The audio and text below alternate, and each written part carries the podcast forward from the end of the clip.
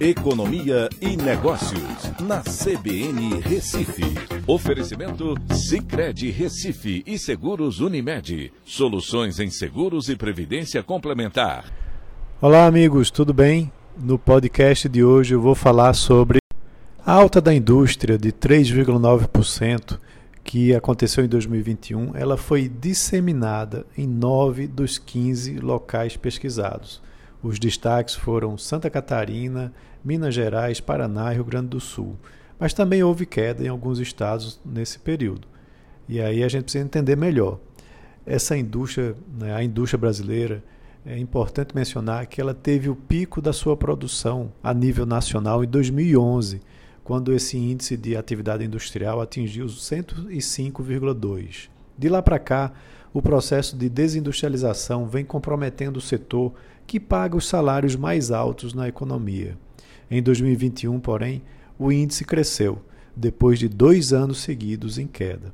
Em 2021, houve uma reversão nesse processo, puxada pela indústria de bens de capital, que cresceu 28,3%. Isso indica que outras indústrias estão investindo em capital para ampliar sua produção revertendo essa tendência de queda na participação da indústria brasileira na indústria de transformação mundial. Essa participação vem caindo ao longo dos anos.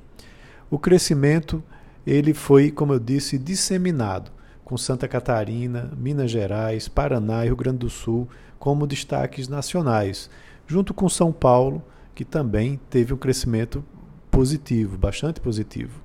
Amazonas e Ceará foram destaques nas regiões Norte e Nordeste. Já a Bahia teve uma queda de 13,2%. Goiás também apresentou queda, Pará apresentou queda, a região Nordeste como um todo também apresentou uma queda de 6,2%. Chama a atenção a forte queda ocorrida na produção industrial baiana, que foi causada pela saída da Ford daquele estado. Com isso, e como a Bahia tem um peso relevante na economia nordestina, você teve aí uma queda da região Nordeste como um todo de 6,2%. Pernambuco teve uma queda de 0,5%, permanecendo praticamente inalterado.